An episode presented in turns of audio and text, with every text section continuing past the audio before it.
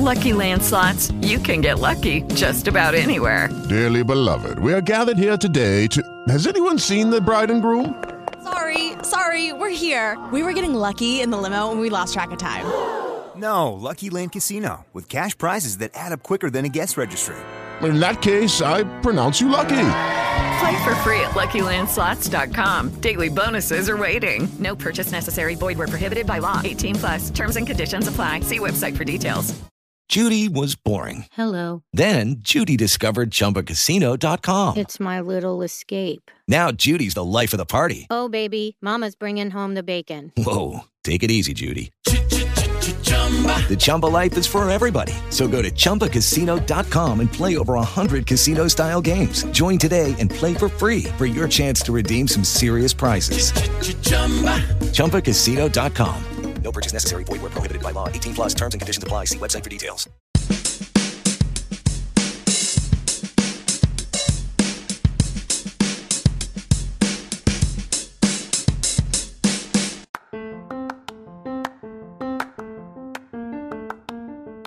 Ciao ragazzi e benvenuti al primo podcast di questa serie, la serie dei cantanti. Oggi parliamo di una importantissima cantante per l'Italia e per gli italiani. Cominciamo. Anna Maria Mazzini, conosciuta come Mina, artista di fama internazionale, viene considerata da molti la più grande cantante italiana. Nasce nel 1940 a Busto Arsizio, ma alcuni mesi dopo la sua nascita la famiglia si trasferisce a Cremona, città in cui la cantante abita fino ai primi anni di carriera e che spiega il soprannome Tigre di Cremona. Inizia a cantare come tanti altri artisti in serate nei locali e partecipazioni in complessi vari ed è in una di queste occasioni che Mina incontra un discografico e nel 1959 debutta in tv nel programma Musichiere. Partecipa due volte al Festival di Sanremo, ma le sue aspettative vanno deluse e promette a se stessa di non partecipare più alla gara canora. E così sarà. Il 1961 la vede protagonista di Studio 1, la popolare trasmissione televisiva. È in questo periodo che conosce e si innamora dell'attore Corrado Pani, dal quale avrà un bambino. L'attore però è già sposato e questo provoca uno scandalo, tanto che Mina viene cacciata dalla televisione di Stato.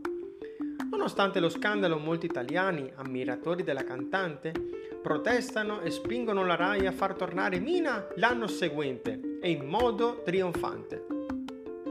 Mina diventa così la regina dei cosiddetti urlatori, quel tipo di cantanti che negli anni 60 venivano etichettati per via dello stile ribelle e sguaiato.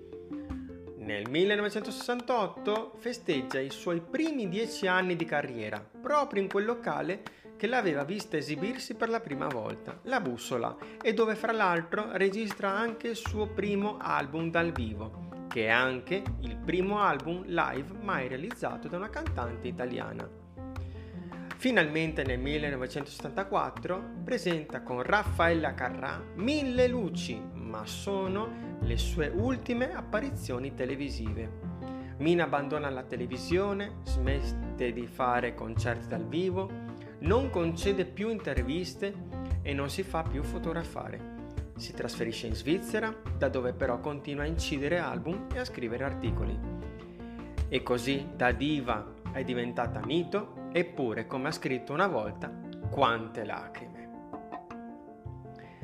Bene ragazzi, ecco qua, abbiamo finito anche questo primo capitolo della serie dei podcast sui cantanti e vi aspetto al prossimo e mi raccomando iscrivetevi alla mia lista, al mio canale, anche YouTube, TikTok, Instagram, un italiano in Argentina. E ci vediamo presto. Ciao!